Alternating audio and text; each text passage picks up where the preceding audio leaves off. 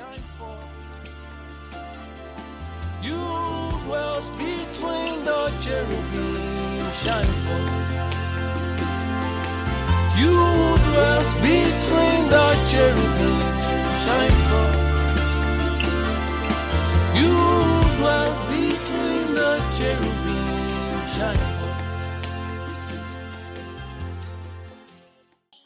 God bless you.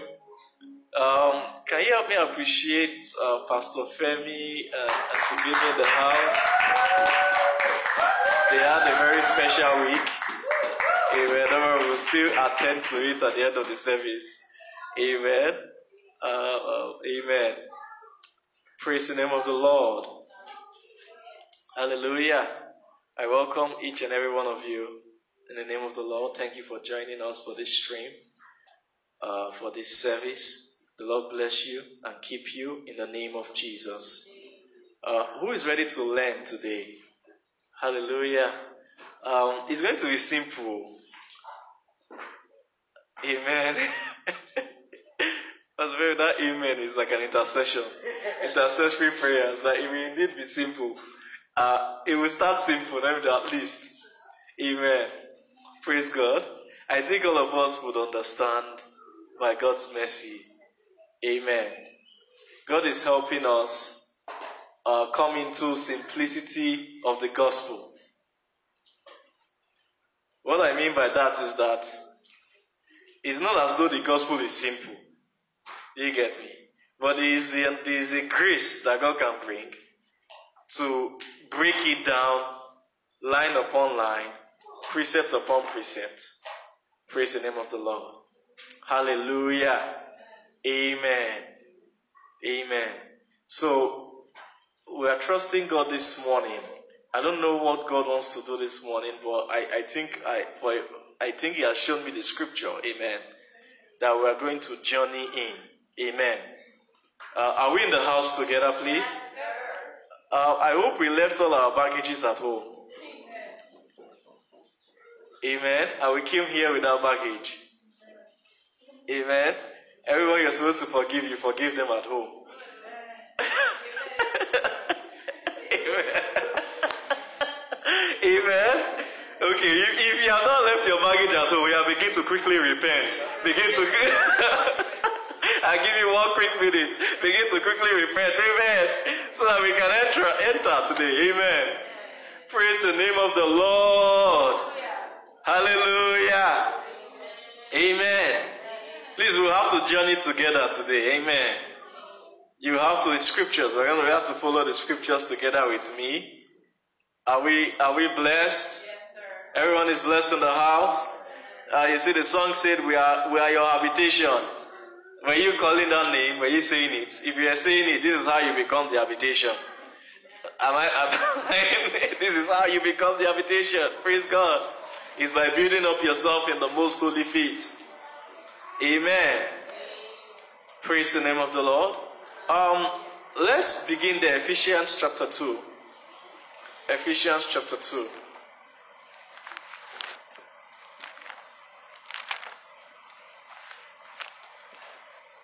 Hallelujah. Amen. I hope everybody is at peace. And at peace with me too. Amen. Is there a liberty in the house right now? Amen. Praise God. Hallelujah. Amen. Ephesians chapter 2 from verse 20. It says, And are built upon the foundation of the apostles and prophets. Jesus Christ Himself being the chief cornerstone. So who is being built? You. Is you. Amen. And remember, he's not writing to unbelievers. Unbelievers don't be built. You need to get born again first. Amen. So he was writing to the Ephesians, to the church of Ephesus, and the faithful in Christ Jesus. That's Ephesians chapter 1, verse 1. So he was writing to them who are born again. Praise the name of the Lord. And so you need building. Am I communicating? You need building. And what are we built upon? Uh, not Pastor James, not Pastor Femi. We never reached that level. You get me? we are being built upon the foundation of the apostles and Jesus Christ himself, the chief cornerstone. Amen. They laid the foundation, we are building, we are taking it from there. Amen. Praise the name of the Lord. Uh, and are built upon the foundation of the apostles and prophets, Jesus Christ himself being the chief cornerstone. Hey, chief. He's the chief of the corner of the stone. Without him, you can do nothing. Praise God. I say, without him, you can do. Jesus said it now. Say, without me, you can do nothing. So the moment, the moment the minister of the gospel jumps Jesus, that person, I know Jesus is inside Jesus, Jesus Christ, the Son of God, amen. And when you jump Jesus and you go and start doing other things, you are doing what? Nothing. You are doing absolutely nothing. Amen. Yes, so we all need to remind ourselves every day. so that I don't want to, I don't, one thing I hate is wasted labor. And many, many believers have wasted many labors. Because they will come to him in that day. Lord, Lord, we live labored for you. But he says, Away from me, you evildoers. I know you not. Amen.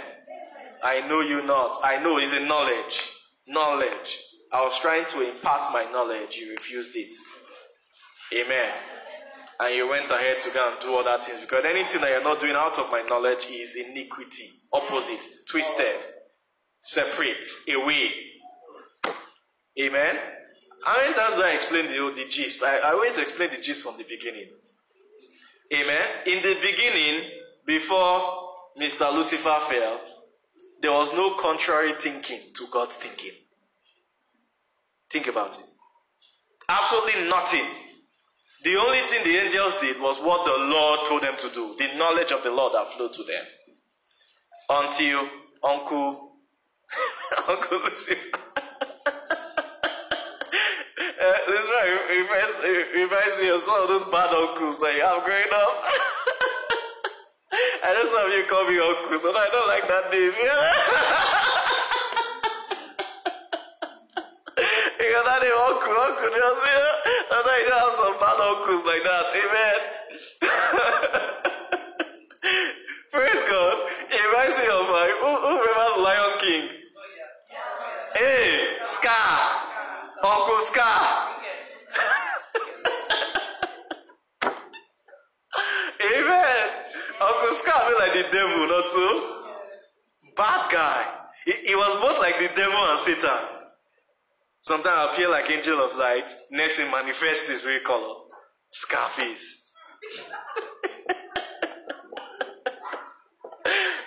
so, praise God. So, until Uncle Scar decided to go his own way, there was nothing contrary to God's knowledge in creation.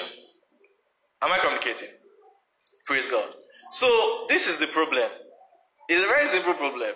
When Jesus is trying to communicate to you his knowledge and you reject it, it means you must have some other knowledge to reject it. Something else is attracting you to reject it. And whatever is attracting you to reject it is what you and do. So, though you will do something in his name, you did it in his name, oh, but you did not do it by his commandment, by his instruction, by his knowledge. Amen. My people perish for lack of knowledge. You not do it by his knowledge. What will happen is that, amen. What will happen is that God cannot just accept it. It's not that he, God is, you know, God is, God is, people say God is too tough. Why only your way? No, it's not just that. It's just a very simple problem. He will just remember the day somebody else decided to go and do something by himself. That's all. Amen. If by any chance you still remind him of that boy, you have not made peace with God. Though. When I mean peace in the mind. For the Bible says, for a carnal mind is what? Enmity. What is it? Enmity. When when Paul was writing, what was it was not writing to it wasn't writing to unbelievers, so even in the, the Roman, he was writing to the Roman church. You really read from that chapter, chap, from verse 1, it says, There's therefore now no condemnation to them who are in Christ Jesus, comma, who walk not after the flesh, but after the spirit. And we know, we know from Ephesians chapter 1 that when you get born again, you can't even walk after the spirit. They have to help you. Amen. How do they help you? By the ministrations. Think, just think about it. When you got born again, you were still very carnal. But you began to come to church. They began to teach you one or two things that were spiritual. Amen? And then when the real fullness of walking in the Spirit, according to Ephesians chapter 1, is when they open the eyes of your understanding. Am I communicating? To give you the spirit of wisdom and revelation in the knowledge of Him. But I won't go into all the details, and intricacies of that. Amen? So walking in the Spirit just begins by the Word. Once you start hearing the Word and you start following the Word, you begin the steps of walking in the, in the Spirit. Am I communicating somebody? Amen? Amen? So, Romans chapter 8 was written to believers. Amen. Because breaking news, he didn't say that there is therefore now no condemnation to them who are in Christ Jesus, full stop. The action after you are in Christ Jesus is that you what? Walk not. Am I, have I offended somebody? You walk not after the what? The flesh, but after the spirit. That's where there is no condemnation. So there is no condemnation in the spirit.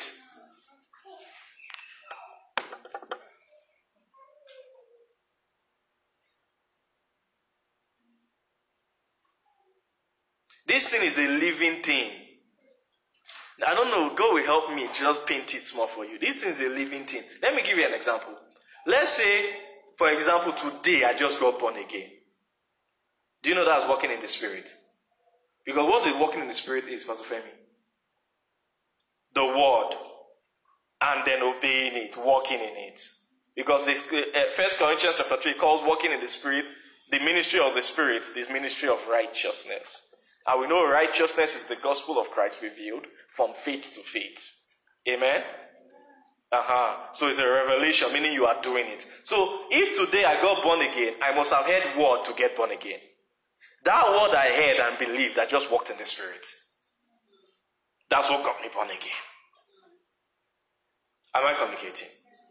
Now let's fast forward one year. I'm born again, going to church. Oh. But now, every word they say, I'm not listening again. I'm not believing it again. I'm doing, living my own life. What has happened? I'm walking in the flesh. Yes. The first time I cited this, I didn't think about it. There was that time that uh, uh, my brother, my cousin in Ottawa, Pastor Jeff, and he used to come to Calgary.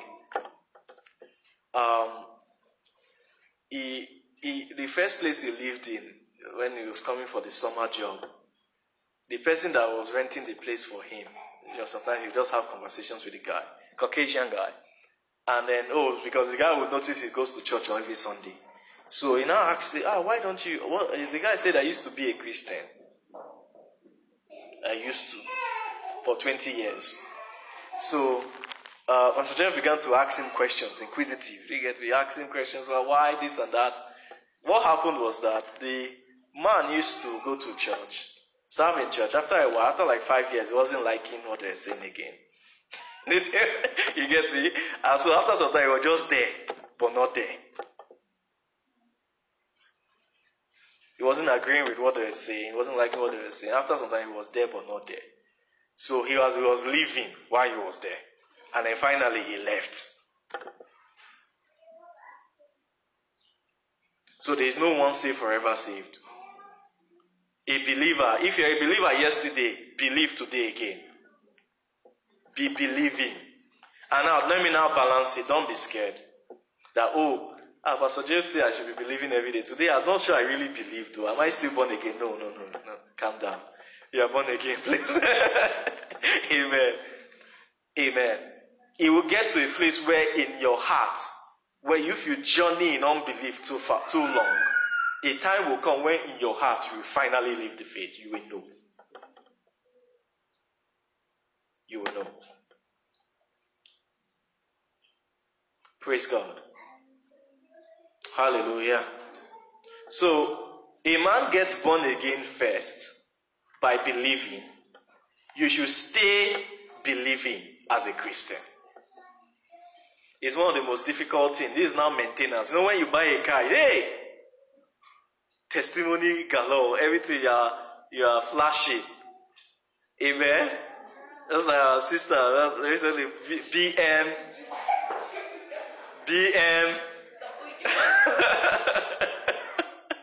Praise God.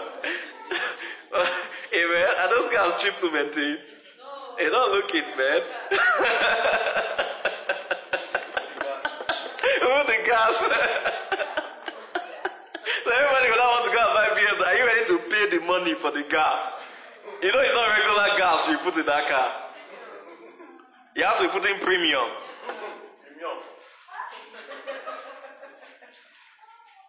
Praise God. Amen. So are you saying that? So now that you are born again, amen, maintenance. Praise the name of the Lord. Amen. Maintenance. Somebody say maintenance. Let's see Colossians chapter 3. We see that thought there. Colossians chapter 3.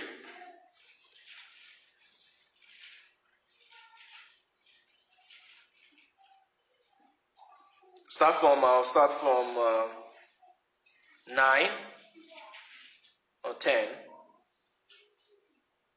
Lie not one to another, seeing that ye have put off the old man and his de- with his deeds. And verse 10, and have put on the new man, which is what? What is renewal? Renew, that's maintenance. Maintenance. Maintenance and upgrading. Eh, Am I communicating? And have put on the new man, which is constantly maintained, constantly renewed. Excuse me, you will never stop learning, no. I kid you not. Just, just be comfortable in learning. Be comfortable in hearing word. There is no graduation of this school. There is no certificate. There is certificate in the spirit, but there is no there is no graduation. When you graduate in the learning of Christ, you graduate into a new school called the learning of everlasting life. If you now graduate in the learning of everlasting life, you now enter into a new school called the learning of God, eternal life. And by the name, it's called what? Eternal. So, the, what does that tell you how the school is? It never. so, do you know? Let me just tell you the intent of God. The intent of God is to teach you, teach you enough that you'll be at peace with being taught.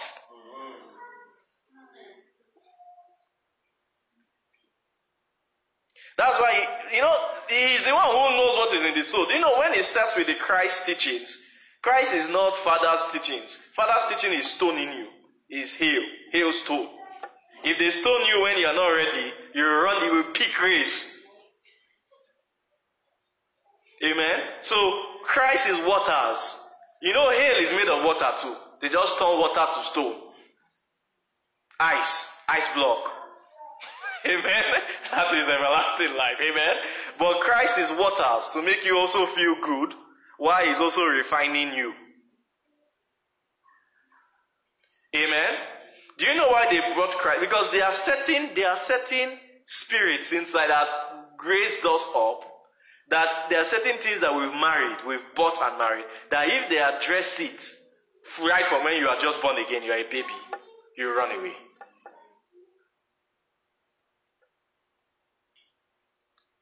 Amen.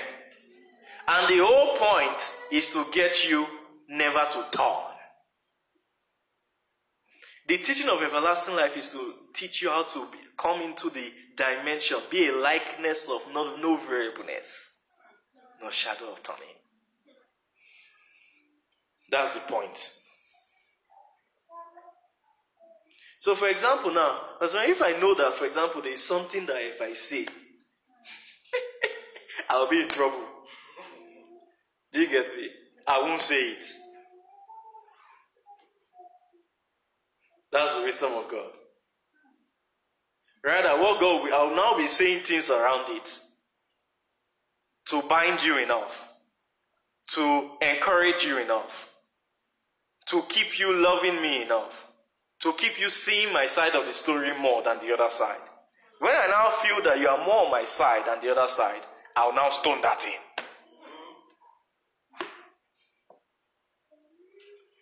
God is, is wise like that. He's watching all of us, he's seeing things.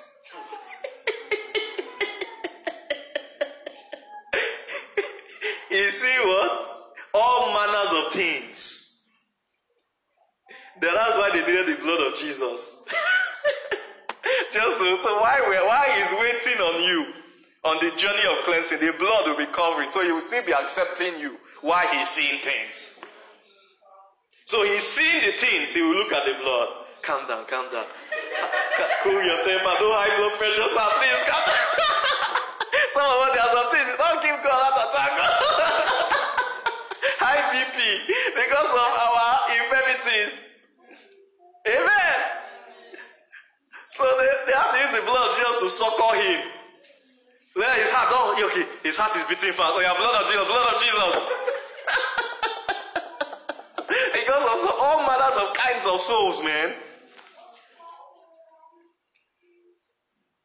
So that he can endure the process of salvation. Amen. Praise the name of the Lord. Hallelujah. Oh, my brother, you're welcome. Yinka, I saw you. uh, You came in a few, 20 minutes ago. Uh, you're welcome, my brother. Thank you for joining us. Brother Yinks, we love you, sir. Thank you for being here. Amen. Amen. Guys, all hustling up north. Yeah? How is the hustle? Praise God. Hallelujah. Amen. Hallelujah. So the Father manages us based on what He feels, how close, how receptive you are to Him. That's how He doles out the ministration of cleansing. So that's the reason why, if you notice, the closer you are getting to God, the more it feels like God doesn't like you. That's why.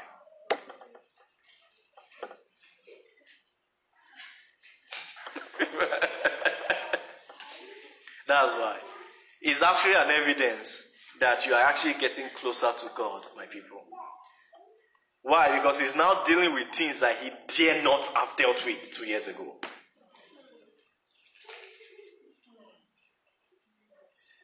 He's dealing with things that if he tried, if he even attempted to try and deal with it two years ago, hey, praise is finished. you don't see praises break lights again.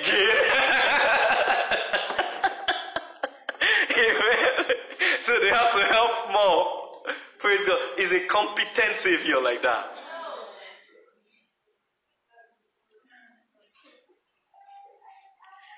I always share this testimony I had that there's, there's, I had an encounter many years ago. And the Lord was telling me that what I'm asking for, I'm not ready for it. I was I was boasting. Bring it on. I take it. I receive it. I re- It's a lie. Oh. After I suffered, so I say I suffered a little while. I went to God and beg God. I said, God, you are always right.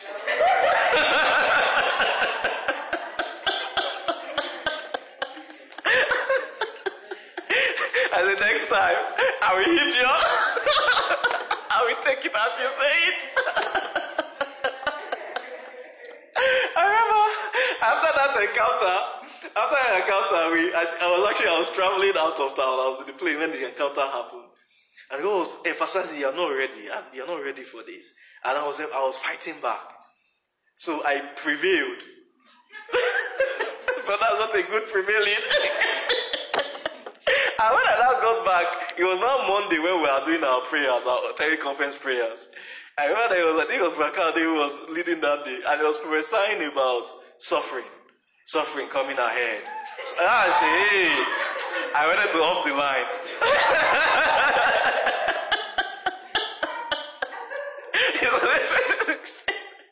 Oh my God. And the thing really landed. And he began to say, God, you are always right.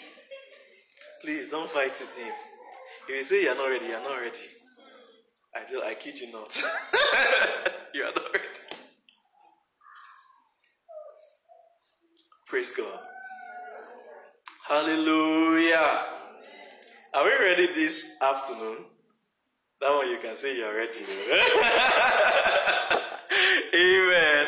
I read this afternoon. So we're in Ephesians chapter 2. Ephesians chapter 2.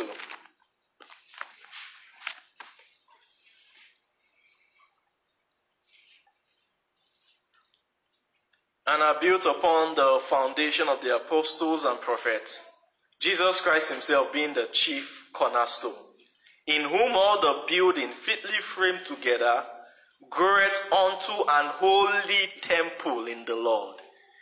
Right now, what, what we're pinpointing is God's purpose for you. Amen. I'm not talking about maybe, you know, God can call you for other things to help in other dimensions and other ministries. Your own soul. You. You. Your own soul. This is God's purpose for you.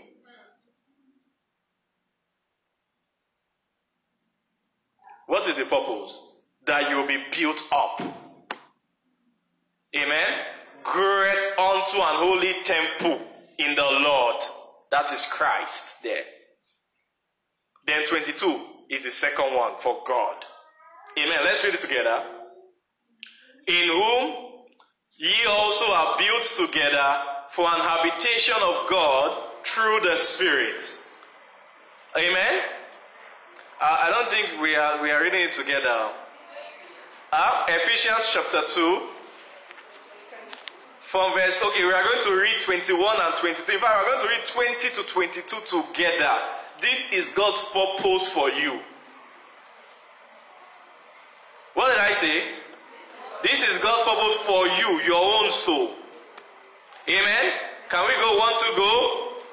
And are built upon the foundation of the apostles and prophets, Jesus Christ Himself being the chief cornerstone, in whom all the building fitly framed together groweth unto an holy temple in the Lord in whom ye also are built together for an habitation of God through the Spirit. Who are they building? You and me. And then I'll be saying you and I exclude myself. I'm included though. Please. That will not be a castaway. After ministering God forbid.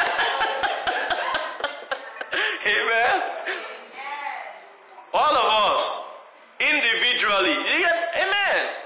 Do you, do you know this? You know sometimes there's individual purpose and there's collective purpose. Yes. This one is the individual purpose.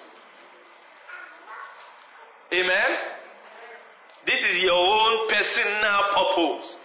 I must be built an holy temple for the Lord and also a habitation of God through the Spirit. Now, let's see chapter 3, verse 1. Very clear. For this cause, meaning for this purpose.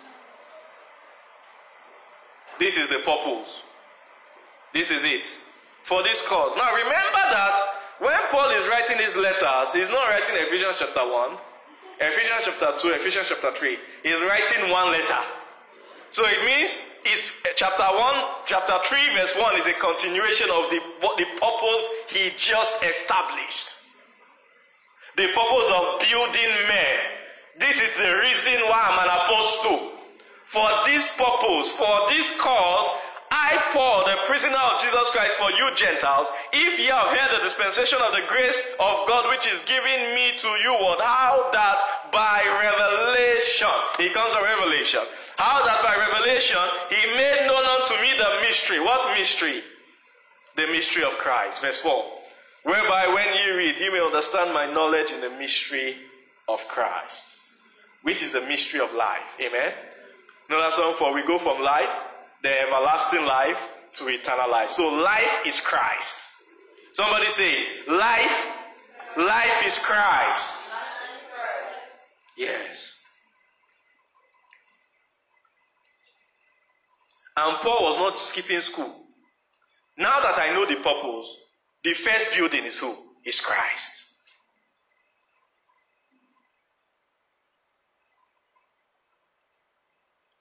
Praise the name of the Lord. Who's the first building? Christ. So are you seeing all of Paul's labor is for this cause? Ah, I'm not sure you've gotten me. You know, it's almost like when a man finally unveils destiny and says, Oh my God, so this is the purpose, this is it. Ah, I will run with it. And you know, Saul's soul has always been like that.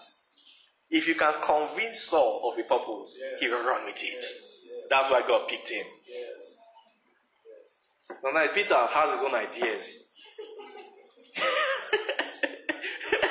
but God delivered him from them all. Because later on, he read Paul's epistles. He, he, he, talked, he spoke about it in Second Peter. Um, am I right? He says, when you read the epistles of Paul, those who don't lack lack understanding, they err. So, how did how, what does that tell you? That Peter read whose epistles? Peter read Paul's epistles, and later God gave Peter a crown of it. But God gave Peter the, the, the, the capstone of it. First Peter, Second Peter is everlasting life talk.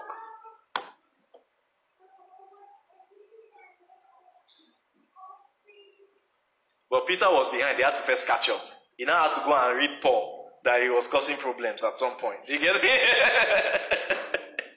he went when the Jews were bringing Jewish customs into them, Paul had to address Peter. So even at that hour, Peter has not yet been converted in mystery of Christ dimension, but later he was. And he caught up quickly, and God gave him a cap.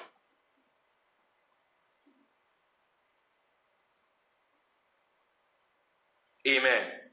That's why that's why Paul, that's why God say, you know, Paul, so Paul will say, from my mother's womb. Yes, that God had ordained him for this thing. Because God put inside Paul's DNA something that when you see purpose, die for it. Zeal. That's all. If you can, if you just, if you can sell, if you're a salesman, I can sell Paul that this is purpose. Paul will sell five million LG phones. You become number one. You're ready to die for it. So focused. He will go to every church, every nook and corner, everybody and anybody and preach the whole. You'll be tired of him. You will buy it.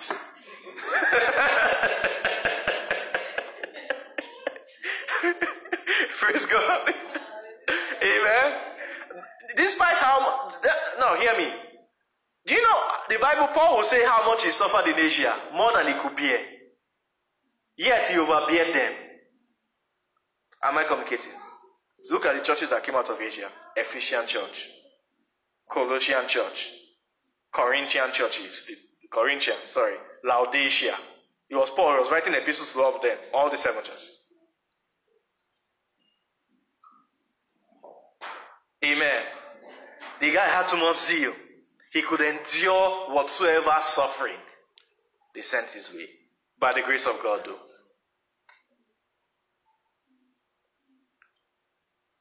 Praise God. I like Paul. Do you get me? Do you know God likes those kind of men, Paul kind of men? Also, Satan likes such men too. If do you know Paul? If Paul was not converted, he would have ended up being an antichrist. Yes. He's such kind of man that can be an antichrist. Who will be killing Christians and be feeling good about it. That he's doing what? Righteousness. That's how the antichrist will be. The Bible says he will come in peaceably, meaning men will love him. He will bring solutions for many people's problems. People will, everybody will agree that what he's doing is moral and right. So when he starts killing Christians, everybody will be, be supporting him. Because maybe they are against what he is doing. And the Bible will say that they came out from us to show that they were not what? All of us. Do you know? Let me not, let me be serious now. Do you know the people who can do some of the greatest damage to the work of righteousness is you guys? Because you have knowledge.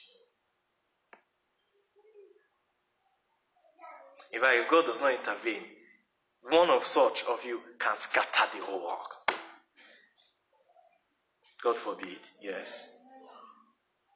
Because you have inside knowledge.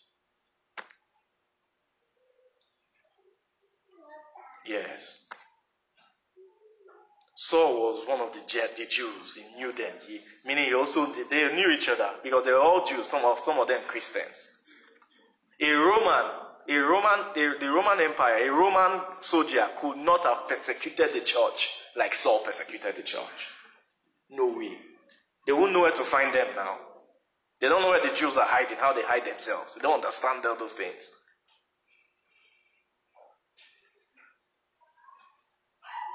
Praise God. Just like he took a Judas to kill Jesus. Not anybody can. If Romans, they couldn't kill Jesus. Even when they brought Jesus, say, What is this? Please leave, leave me. They wanted to go back, take him back. They, have, they have not done anything. They don't know. They are finding an excuse to let him go. Until Satan was able to get them with what milk makes them tick. They don't want trouble. They don't want unrowdiness of the Jews. And if all the people want this man dead, what can we do? They wanted to keep peace. That's how Satan got there. But if you left the Romans alone, they would not have killed Jesus. They would have let him go. They were looking for ways to let him go.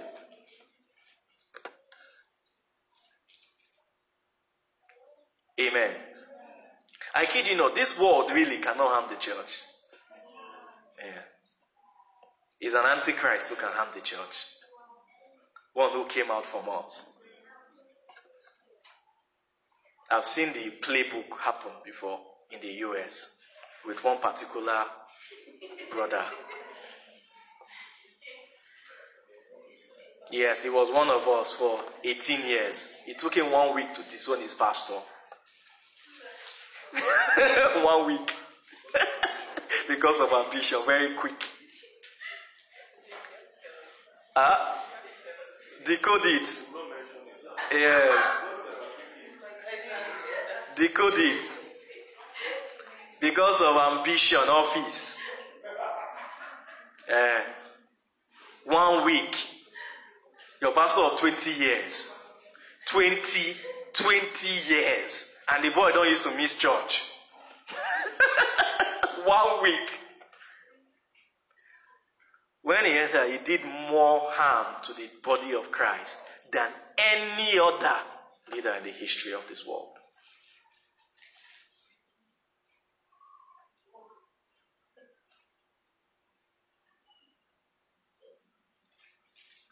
Amen.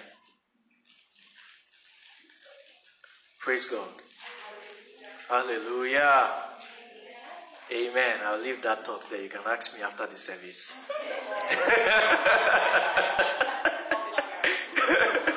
I'll give you one more tip. When I saw first listen to you, I still goosebumps. He's an orator. He has mouths. Amen. To be continued. Amen. Praise God. So are we seeing purpose? So if God can also get such a man, that man will go far. The Bible says, write the vision and make it plain, so that they that that read it will run with it. Am, am I communicating? Are we writing the vision today? This is writing the vision now. Uh-huh. So are we writing the vision today and making it plain that the calling of God for you is that you'll be built up. Built up in Christ and built up in God, both everlasting and eternal. You will not stop being built up in Jesus' name. Amen. Now, that doesn't mean you won't do other things. Like I said, there are collective, corporate callings for the body to keep the house of God and everything. Amen. But never, never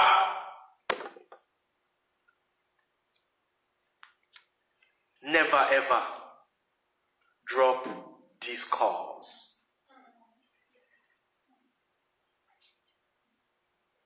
This cause was the labor of all of Paul's life. So you say you're a Christian. Who wrote two thirds of the New Testament? So what was it? What in those two thirds? What was he laboring for? For this cause. That you will be built. a temple in the Lord, habitation of God through the Spirit. Praise the name of the Lord. Um, we'll, we'll go to Second Peter now, chapter one. Another day, maybe we can visit these Ephesians trees. What we are visiting right now in our Calgary Epistle Life. Amen. Having fun there. Amen. I believe they are enjoying themselves so much. Praise God. I never knew just going through the epistles like that can be so much fun.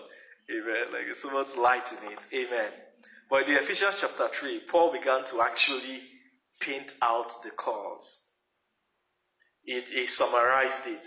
The spirit of might that will bring Christ to you. He says that Christ may dwell in your hearts through faith. That you being rooted and grounded in love shall be built to get, be able to comprehend the length, the depth, the height, the width, meaning the building, temple, which is Christ. And after that, and to know the love of Christ. Who does Christ love? His Father. The next one, everlasting life, which passeth knowledge, that ye may be filled with all the fullness of God. That's everlasting life. And it now ended in eternal life. To now to him who is able to do exceeding abundantly, more than you can ask or imagine. Wonder. That's eternal life. Is a wonder. So Paul summarized it in Ephesians chapter 3. Amen. Praise the name of the Lord. Hallelujah. Uh, but this is not Calgary Life Feast. Uh, we'll visit that one tomorrow. Amen. Praise God. Now let's go to Second Peter chapter 1. Amen.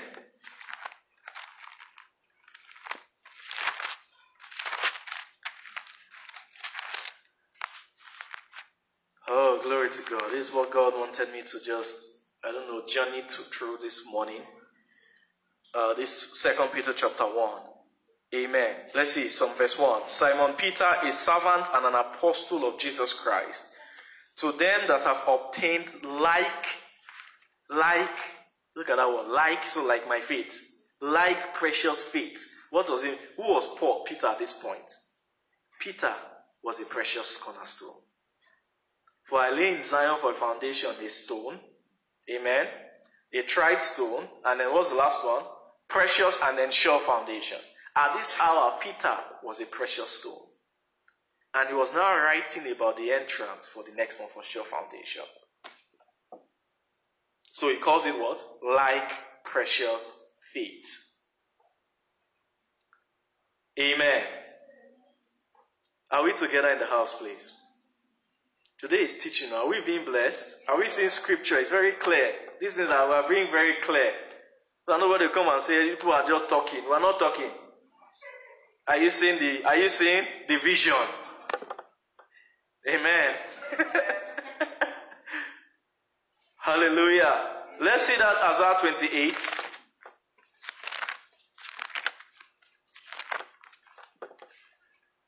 Glory to God, verse 16.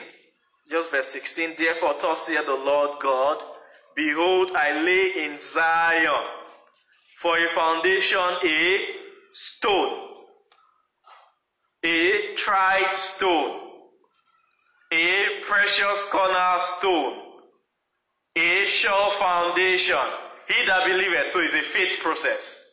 He that believeth shall not make haste. Now, we've compared that, amen, amen, amen. We compare that to, you know, Christ is the one you learn on Zion. Am I communicating? Christ is what you learn in Zion. Because in Zion, uh, what the Bible says, his foundation is in the holy mountains. And then later it now says, All my springs are in thee. What are springs? Springs of water. And what is waters? The word. Amen. So Christ is what you learn in Zion. And we've taught here that Christ is again faith, hope, and charity. Are we together in the house, please? Christ is what? Faith, hope, and charity. So as Paul will say, nevertheless, to die, to live is, to die is gain, to live is Christ. Amen. That the life that I now live, I live by the faith of the Son of God. I live by the faith of the Son of God. Amen. So Jesus has a faith that he uttered.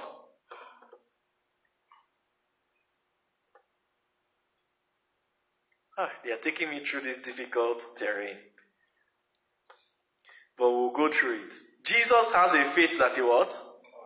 That is different from milk faith. Let me tell you, Jesus did not utter milk faith. Milk faith was in the Old Testament. Yes. It's not, it's not, it's not when Jesus came that men started believing for things and they were, it was coming. it's, not, it is not new. Huh?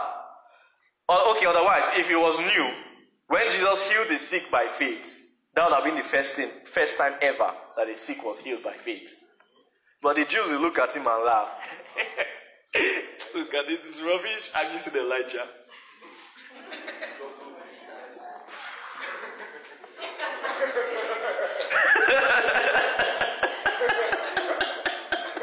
you, you are still touching people. One, you even use sand and took spit and do and put in his eye.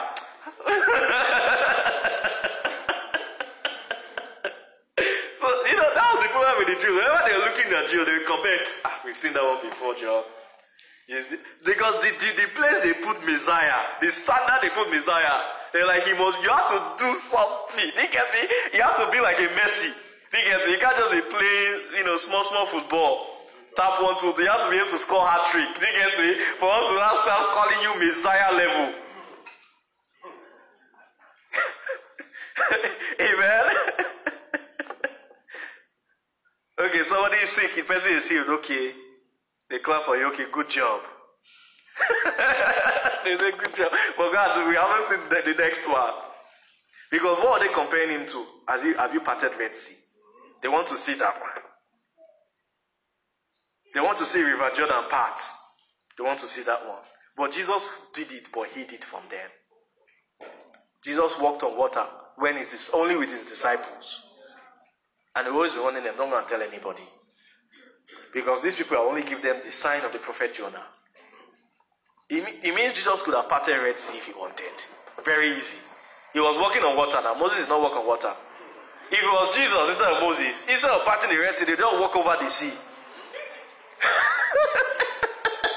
you go fear wonder now. But now go wonder pass. This one you're still walking on dry and the party, okay, you clap. But this one you're walking on the water. Hey, oh boy, you can never forget. You know, that's one the song of the Maverick City. We will never forget. We will never forget. you will never forget. Jesus could have done much more, but he was hiding himself. He was hiding himself. Amen. Because that's not really what he came to bring, really. He came to utter a new faith, which they call the faith of the Son of God. Now, the New Testament also helps you with the Elijah kind of faith.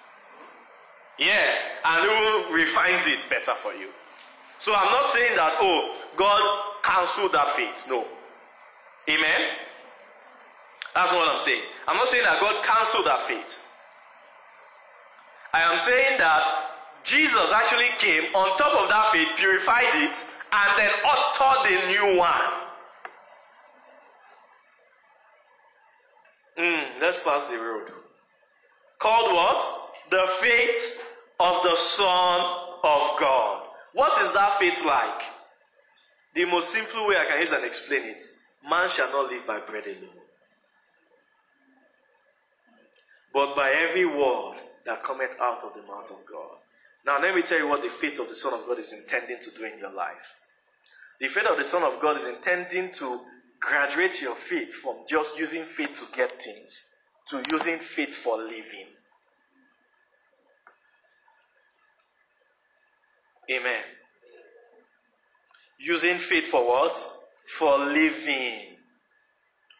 Living by faith, by every word, because faith cometh by hearing, and hearing by the word of God.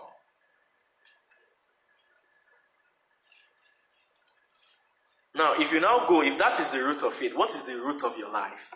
The anchor of your life is being taught. I kid you not. Oh my God, my God, my God. Oh my God. It's not easy to see these things. It's not easy to connect these things. For example, when you see a tree, you just be praising the wow, very beautiful. Look at the green leaf. Look at the even leaves. Have you seen some trees when they, in the fall, how they change color to red? They look awesome with the fruit and the stalk. Not knowing what anchored the whole thing is the root. Cut the root and let it still be standing. It will wither away. And that's the problem with man. Man is very short sighted. We are not able to see things to its roots. So when people, when you know when the, the the attitude of or the the the attitude of coming to hearing or coming for teachings, amen. You you may not see it as your roots. You will say, okay, we're going to learn more of the scripture. Okay, if I miss a couple of weeks, it's fine. I'll be all right. Yeah, you can see it that way, and easily you can feel that way, but not knowing that you are shortchanging your roots. And it's not easy to see it that way because you cannot see roots. What do I mean you cannot see roots? You cannot see directly how this word, how the word of God directly translates into the how you live, your faith for living, and how it directly produces what God likes in you. You cannot connect the two directly. Praise the name of the Lord. Okay, let me put it this way, for example. Let's say, you know, sometimes we say God wants to make us our his ark, tabernacle. Now, when you sit on an ark, you are sitting like this. The thing is facing this way. You are sitting on his back. Uh-huh. So, when, if you are going to be God's ark and God is sitting on your back, are you going to see when he's walking? No. So when God is walking in you, you, should, you if you have seen it, there's a problem. Amen. Maybe he's still doing it. Huh? When God is working in you, if you are seeing what is working, there is a problem. You are not meant to see it. No, uh, but I want to explain it further. If you are seeing what is working in you, it means that it's still ephemeral that He's working in you. You are not meant to see. If you are seeing what is working in you on your inside, in your core, you are not meant to see it until it becomes full blown fruit. It's working behind the scenes, inside you. He's working inside you, in your heart, in your thoughts, in those processes. He's there. Holy Ghost is there. But Holy Ghost needs ink to write. What is the ink? What you are being taught, what you are reading when you study your scriptures.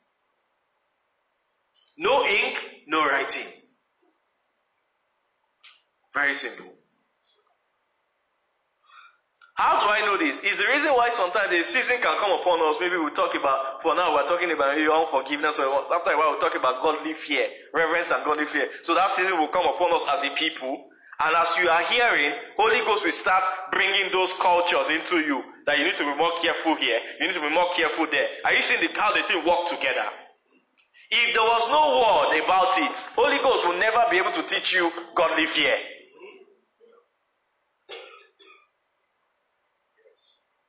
The atmosphere was there, the teaching was there, the opening must be there. Then he will take the words and write, imprint the ink upon you. Praise the name of the Lord. That's how it works, not so? That's how it works. It's the Spirit and the Word. Now, somebody asked me, Pastor James, oh, no, you're making us dependent on you. Ah, I don't know what to say about that. Eh? But okay, you can go and try it. Don't try it at home, but you can go and try it. You can go and say, okay, I'm not going to come for any meeting. I'm not going to hear any word. I'm going to stay at home for two years. I'm going to ask Holy Ghost to teach me the Bible by himself. We'll clap for you. After a while, you won't be doing Bible study again. Be honest. Check yourself now. Think back now. You remember those days? Ah, God, I'm going to be serious with you. New Year resolution. Ah, this year. Ah, me and my Bible.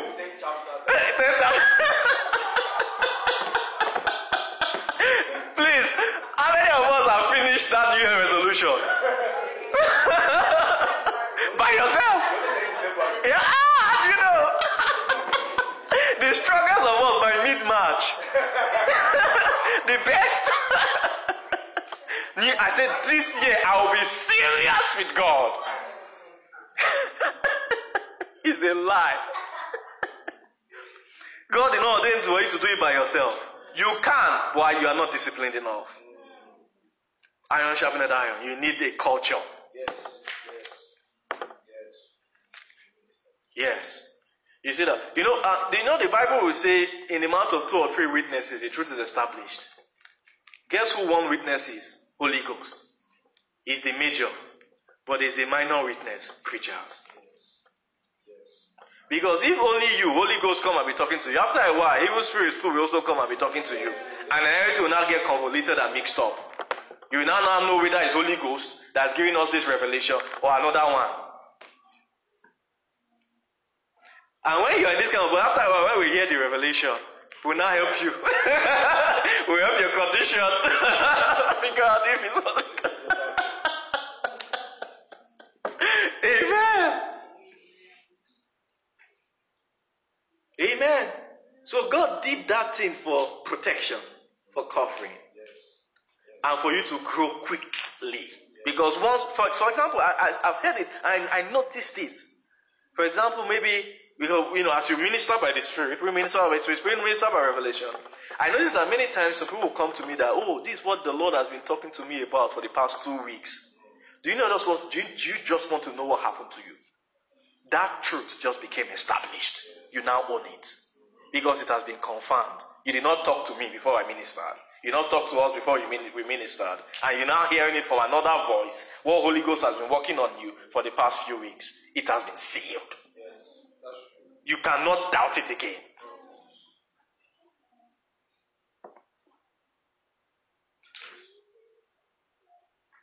And do you know why we lose life? Doubt. That's it. James chapter 1 says it. Let's read it. James chapter 1. Sometimes our enemy knows Bible more than us and takes advantage of our ignorance in these things.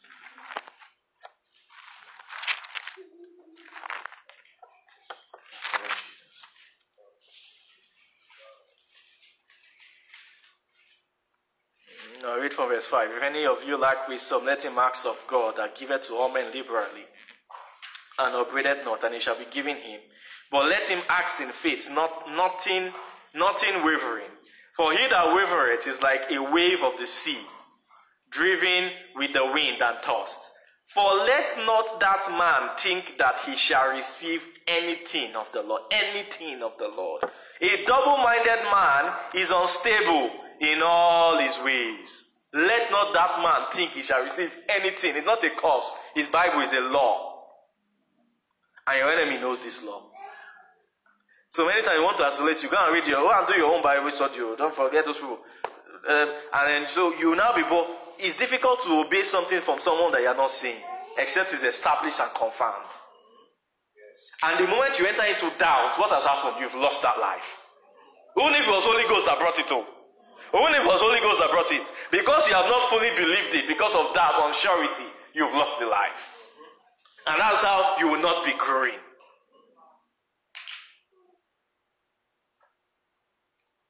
Very clear. Satan knows this scripture more than us. the apostles knew this scripture. Most of all those things that Paul and John says. Whosoever transgressed and abided not on the doctrine of Christ had not God. He was coming from here. There was the same thought. Where Paul, Paul will say, lest any man spoil you. Beware, lest any man spoil you in philosophy. With all those things do is to give you a double mind. That's all. Oh, Satan is also when you are when you are in, when you are hearing righteousness, when you are hearing doctrine, Satan is not even after the doctrine. Oh, this true. Wow, it's deep. Awesome. But do you know there's another one?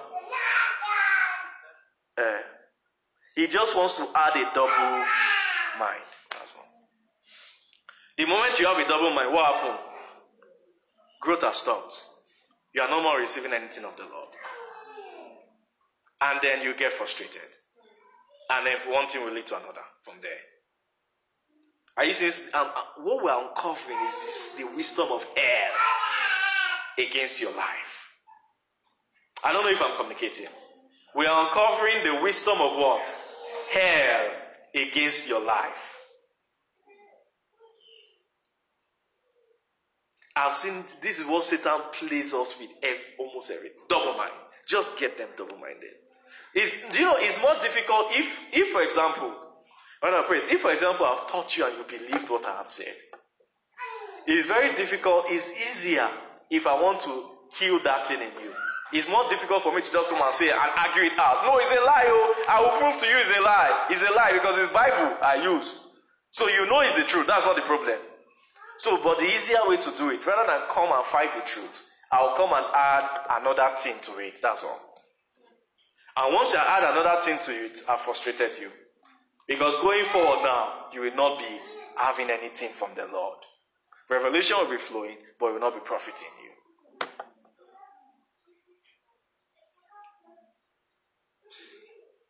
Amen. Am I saving somebody here this morning? This is truth. God revealed this thing to me. I was seeing, you know, you know, a lot of the time, people, some of you, when I remember some of you, when, when you want to make fun of me, you will open Second John, verse nine. For whosoever transgresseth, because I say it a lot. It's like that's the only thing I say. I wonder, it's not the only thing I say. Amen. but I saw it. I saw it. I saw Jesus said it in Revelation chapter three. Hold thou fast your crown, lest any man take your crown. It is the same thought. You have something, don't let anybody take it from you. Paul will say, lest any man. All of them were saying the same thing. Paul will say to Timothy, I give thee charge in the sight of men that thou hold fast this confession. What's the confession? Fight the good fight of faith till you lay hold on eternal life. I was seeing the thing everywhere. I was like, what, why is it? Why are they so harsh about this? Why are they hammering on this? It's because they know the moment a man becomes double minded, growth has stopped. And it will just be only a matter of time. If that thing does not corrected, you will frustrate yourself out of the place.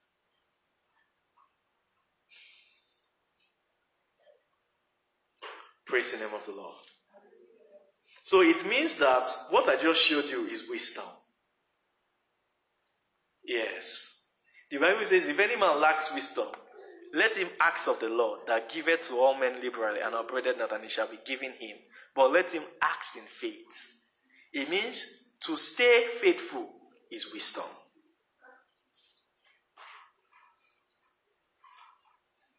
Is wise. Is a is a, a major component of God's wisdom is just staying with God.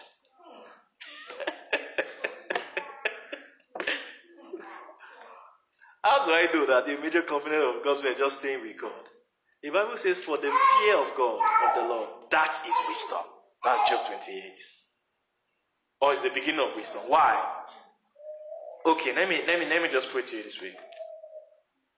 Let's say uh, Vicky is wisdom. Amen. And Ginny doesn't have wisdom. There are two ways for Ginny to have wisdom. Come and ask Vicky for wisdom and then go and live, use the wisdom. Or rather than even saying anything, just come and sit by Vicky. Just by sitting there and watching her, she'll become wise. Why? What do they call God? The only. They are not two. I said they are not two. The only wise God. In comparison, everything else is a fool. I am a fool. I am a fool. if I can be wise to you, but when they bring me close to Elohim, I am a what? I'm a big fool.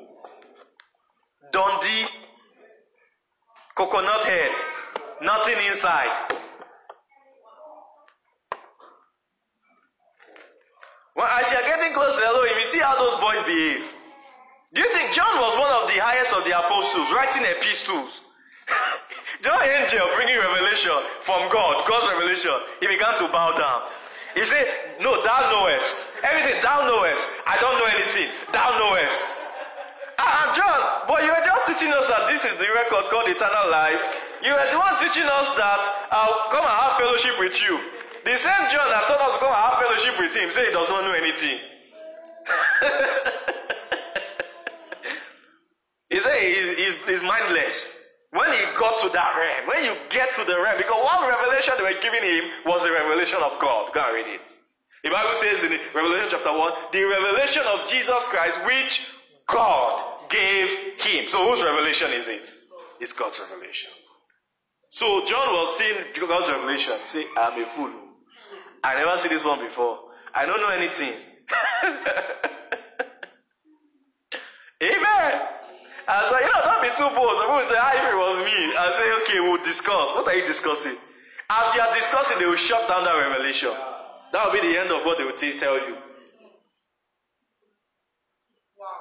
Yes. And you can use, you know, if let's say they will only gave you Revelation chapter 1 to 3, you can use it to blow in ministry. Say, people will call you the deepest apostle, the apostle of apostles. Not knowing they only gave you three chapters because of your foolishness. Because of your foolishness. So, wisdom is staying faithful to the only wise God. No matter what is going on, stay here, you are safe. Amen. Praise God. Ah, time is gone. Oh. Hi, what are we going to do about this?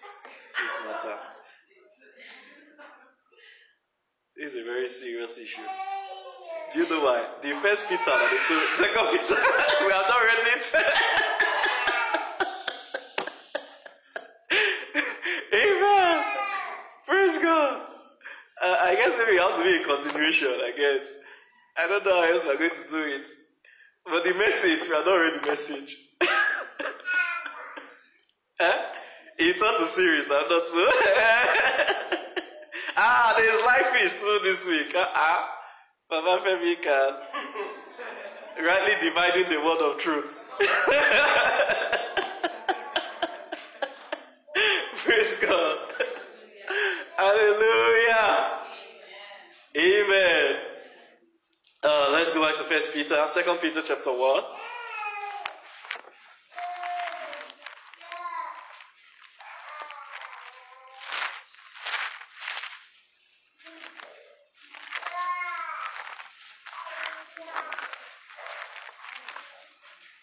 Are still blessed. Amen. We have 30 minutes more, so let's let's maximize. Amen. Hallelujah. Oh God, thank you, Jesus. Simon Peter, a servant and apostle of Jesus Christ, to them that have obtained like precious faith with us through the righteousness of God and our Savior Jesus Christ. Grace and peace be multiplied unto you through the knowledge of God and of our Lord, of Jesus our Lord. All these things is pointing back to knowledge. Because the faith, like precious faith, comes through the righteousness of God. And the righteousness of God comes by the knowledge of Christ, by the doctrine of Christ. Amen. That's I'm not ashamed of the gospel of Christ. Amen. Eh, For therein is the righteousness of God. Am I communicating? So whenever you think about doctrine of Christ, doctrine of Christ, word of God, doctrine of Christ, who is hearing me today? Doctrine of Christ, word of God. What is inside it? The righteousness of God. Another word, what is inside it? The knowledge of God. Because that book is about God. Who he is, how he behaves, what he does, his personality, his behavior, what he does in this case, what is his manner of life, his content, his DNA, his blood. Bible is one. So you see, Peter is talking everything true, true, true.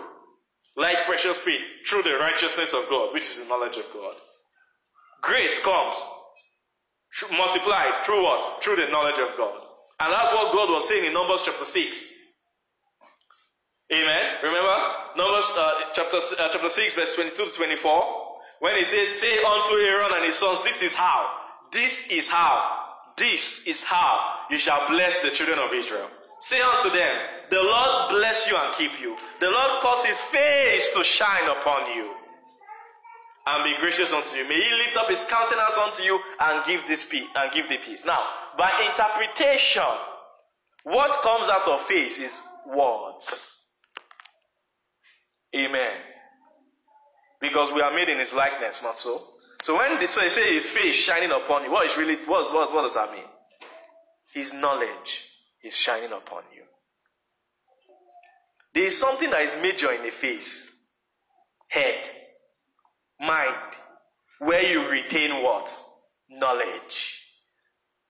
Remember Romans chapter 1, the Bible says about those who chose not to retain the knowledge of God in their minds.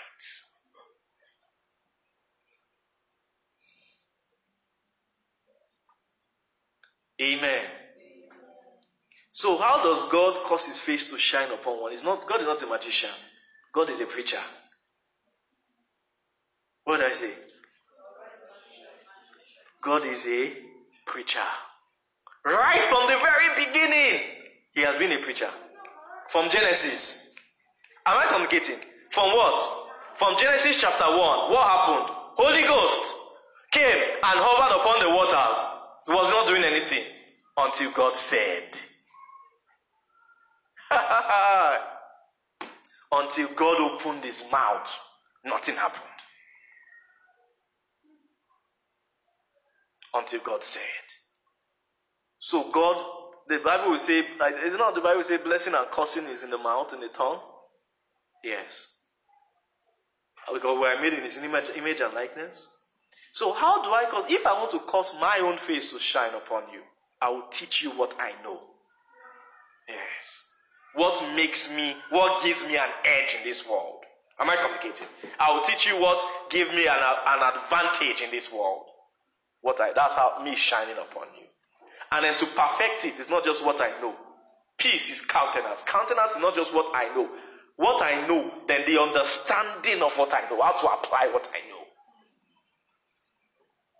So countenance means mannerism. Attitude, character, man, everything. It's, uh, you, you, you get it. You get it. There are sometimes maybe I've had the time, but I've had encounters with the Lord. And he won't say anything. But out of not saying any, anything, I've received messages by countenance. they get me? By behavior, by feeling, by movements.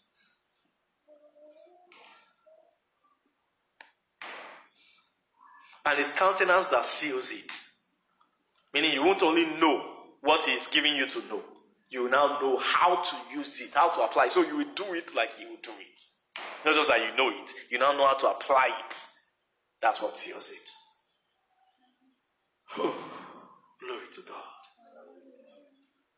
I hope we are blessed today. Hi. I have to run. Uh, but we won't finish it today. Amen. Are we now seeing knowledge? Now, verse 3. This thing is a central theme. In the realm of everlasting life, you begin to see things clearly. That your hearing of the knowledge of God, hearing of the word of God, being taught, is your life source, is your foundation. Are you seeing how everything comes through knowledge? Like precious faith comes through knowledge. Grace and peace comes through knowledge. Let's keep going. Verse 3. According as his divine power had given unto us all things that pertain unto life and godliness through what? Through the knowledge. How does divine power come? Through the knowledge of him that has called us to glory and virtue. Are you seeing it again? Foundation. The pipeline, the spring by which all things come to you is through the knowledge of him. That's your lifeline. Somebody say, This is my lifeline. The day you see something as your lifeline, you will not be lazy with it again. Mm. You will not be doing like this. Another thing that is also your lifeline is prayer. Let me just add that one too. because a lot of these problems I mentioned today, of being double minded, prayer can help you solve that thing. That's why he says, Let him, if any man lacks wisdom, let him ask of the Lord. If you are, I'm not to pray, go, what can, what, help me? The Holy God can help you. That is something that you are doubting in this thing. Yeah. Let me just add that one. So not just be a prayerless people. as what, what as you are hearing what prayer will help the thing set to digest. You get it like water. After you're eating food, you drink water to let the thing digest. Praise God. As I pray, many times I find myself solutions come after prayers. I don't know, my brother, as we have been praying. I just find that maybe solutions come, thoughts, like answer come after prayers. after many of our morning prayers. And it just happens. I, I don't know. It just became a, and that it just became something like that. That um, the, my whole day, most of my days become easy. I thought the prayer will make my day more difficult. I now I to realize it actually makes my day more smooth. My head is clear. Amen. I have to put that one inside there. Yes. Word and prayer. You can write that down. You can never go wrong with those two. I say never. What did I say? If you have both, you will never fall. Let me put it that way. You will never fall. Amen. Amen. Are we okay in the house? Let me round it up. Let's begin to journey to the end. Amen. Praise the name of the Lord. How many of us like word? Me, I like word, though. I don't know, I think I like it too much sometimes. But you can never overlike word. Amen. Let's see.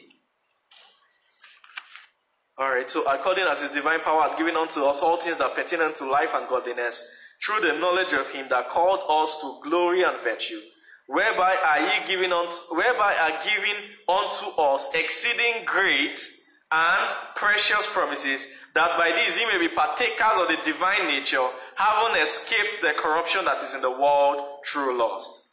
And beside this, giving all diligence, add to your faith virtue, and to virtue knowledge. You have a question? Yes, go ahead. Okay.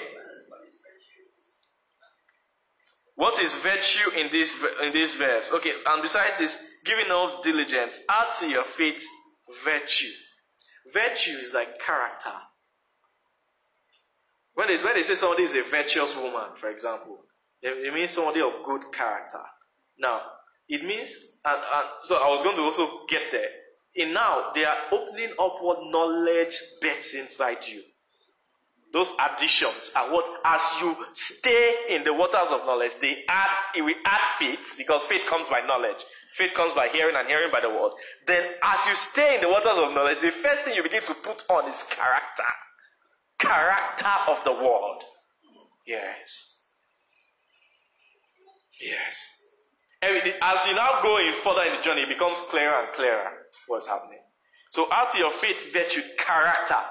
And then to that character, knowledge is knowledge again.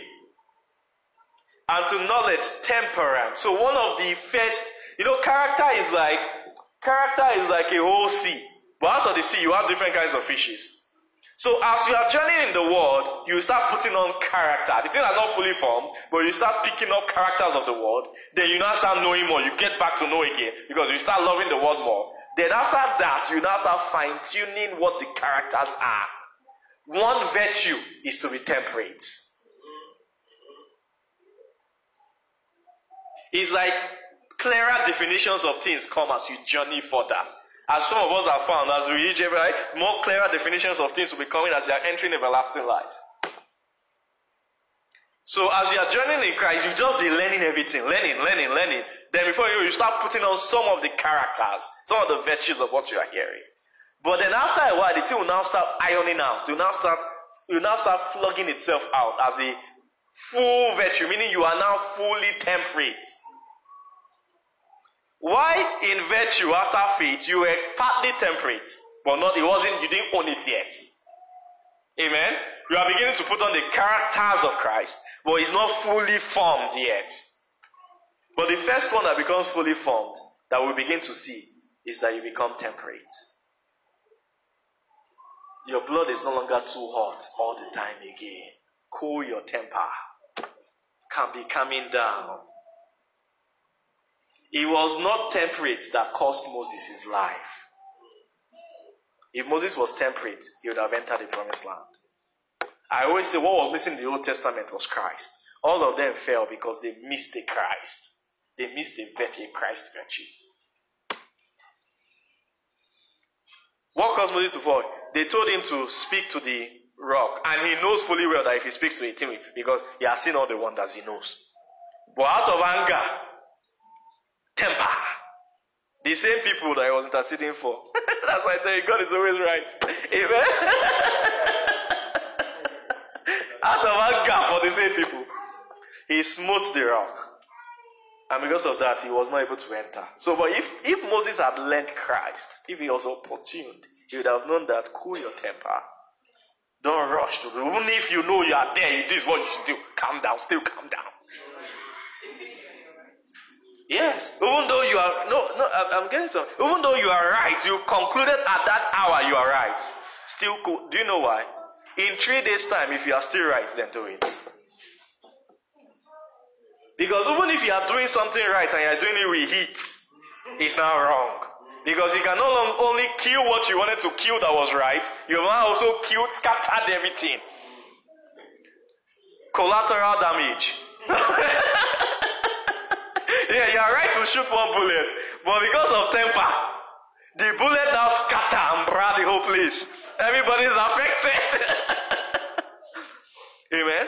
So you see the next virtue after temperance. Let's read it. After being temp- temperate, temperate is what? Is patience. They are brother and sister. Part of temperate is that, let me just make it very practical. Man, somebody just annoyed me this morning. It was too obvious. I need to address it. I need to address this thing. It's very obvious. But temperance will tell me, cool your temper. You are ministering this morning. If you address it this morning, not only have you addressed it, you have addressed you have addressed the whole congregation and scattered everything. so temperance will tell me to leave it for some time. That's one judgment I always have. Even if I've decided this is the right thing to do, give it at least, if, depending on the gravity of the decision, and when I give it two weeks, let the thing just go and sleep there. I know it's right. Leave it there. Let him wait for the two weeks. If he can survive two weeks, then indeed, maybe he's right. But if it's okay now, let me. But if it's a time-conscious decision that has to be made today or tomorrow, get a second opinion. Somebody whose temper at that hour is not hot, like not second opinion of maybe your wife, maybe both of you are both tempered. Call somebody else You get me? who has not who is temperate at that hour to give you a second opinion, just to judge it from another place. In multitude of counsels, there is safety, not so. Are you seeing it? There's wisdom.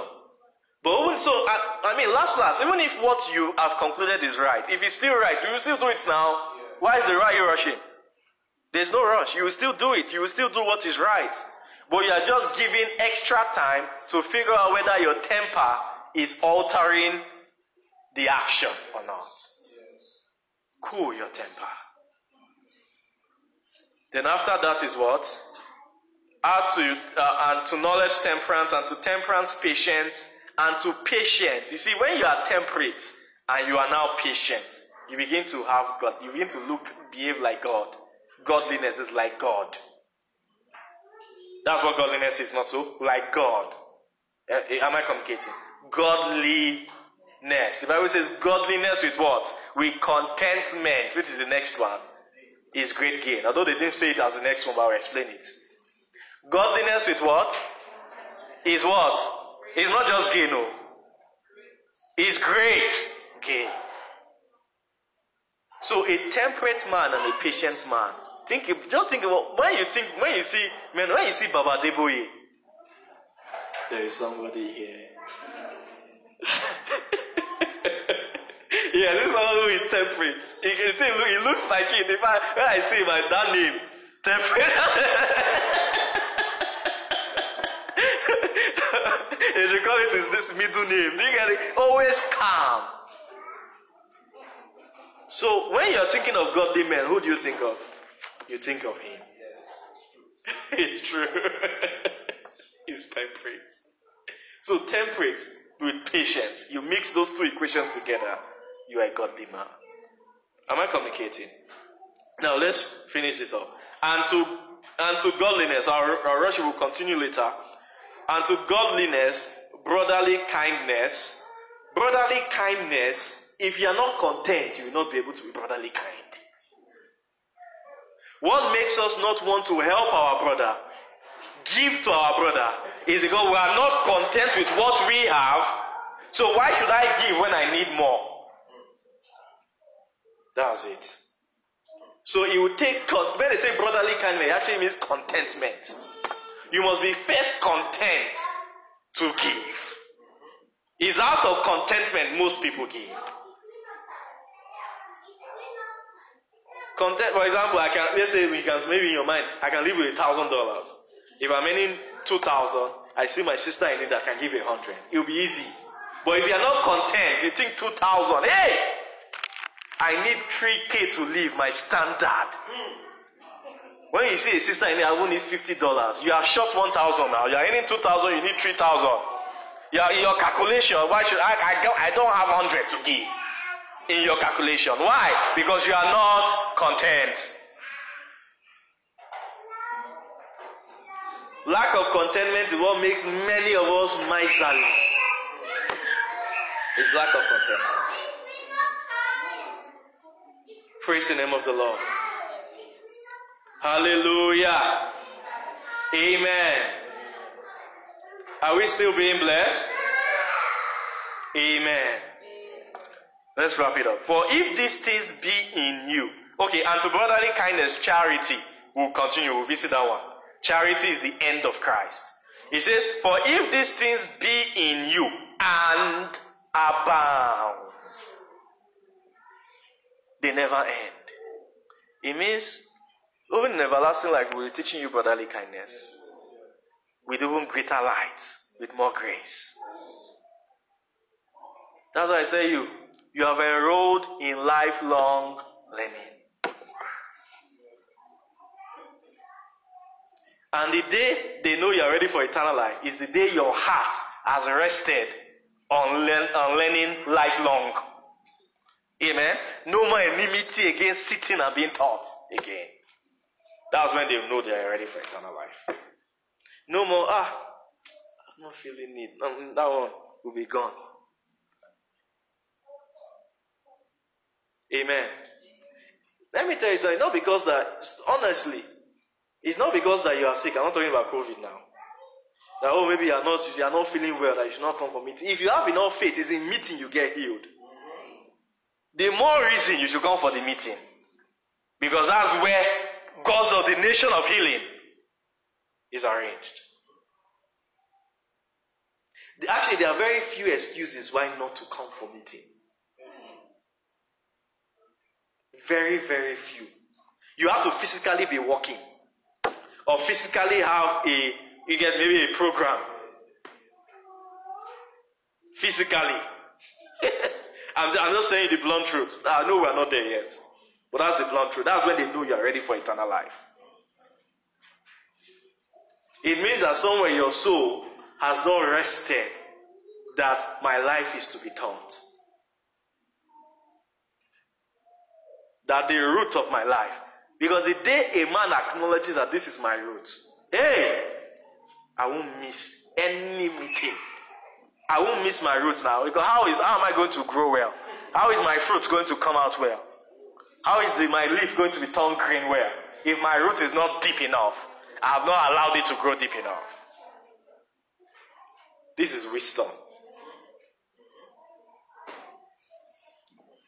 This is wisdom.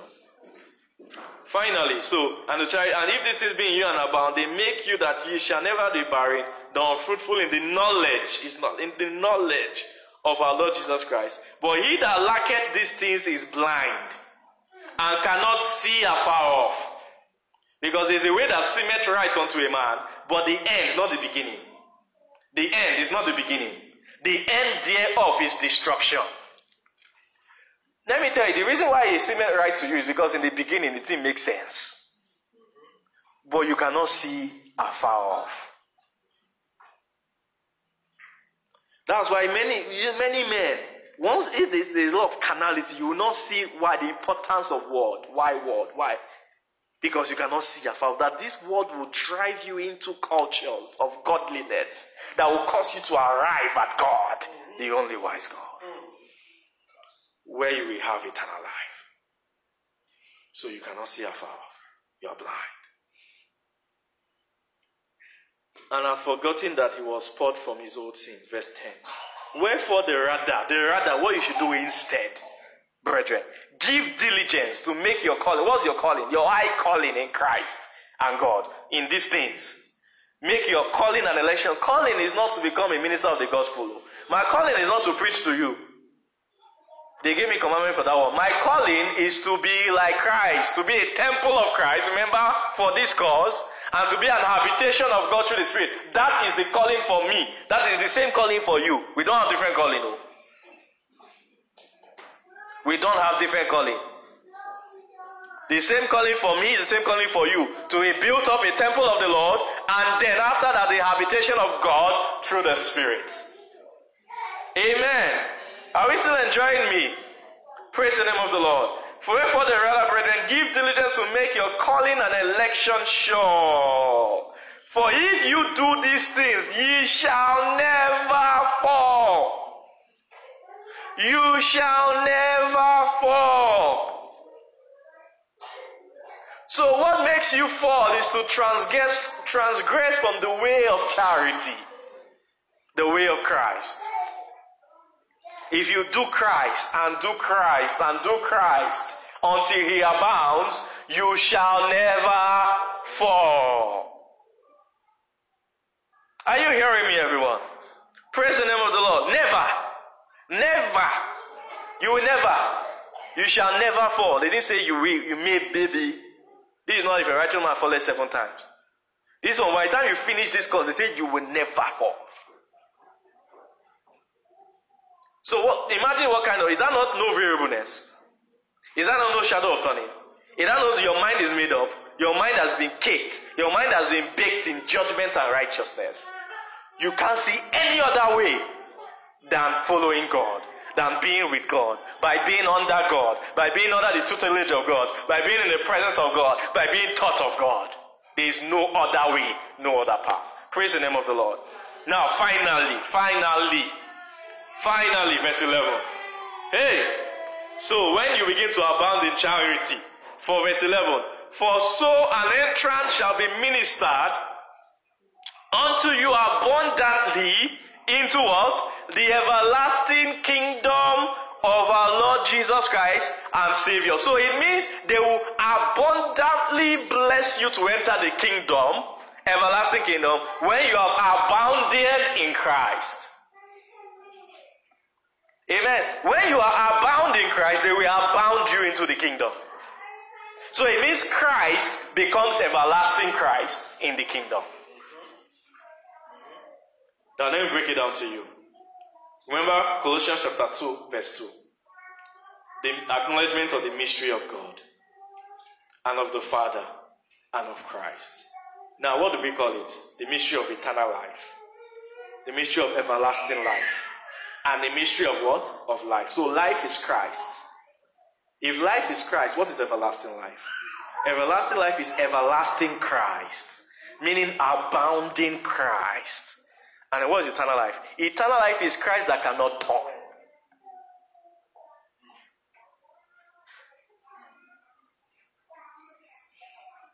Praise God. Father, we thank you for this afternoon. And Auntie Bemi and the birthday baby come. And let uh, Pastor Femi pray for them. Uh, okay. Good.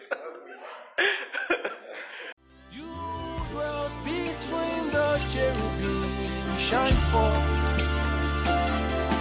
You dwells between the cherubim, shine forth. You dwells between the cherubim.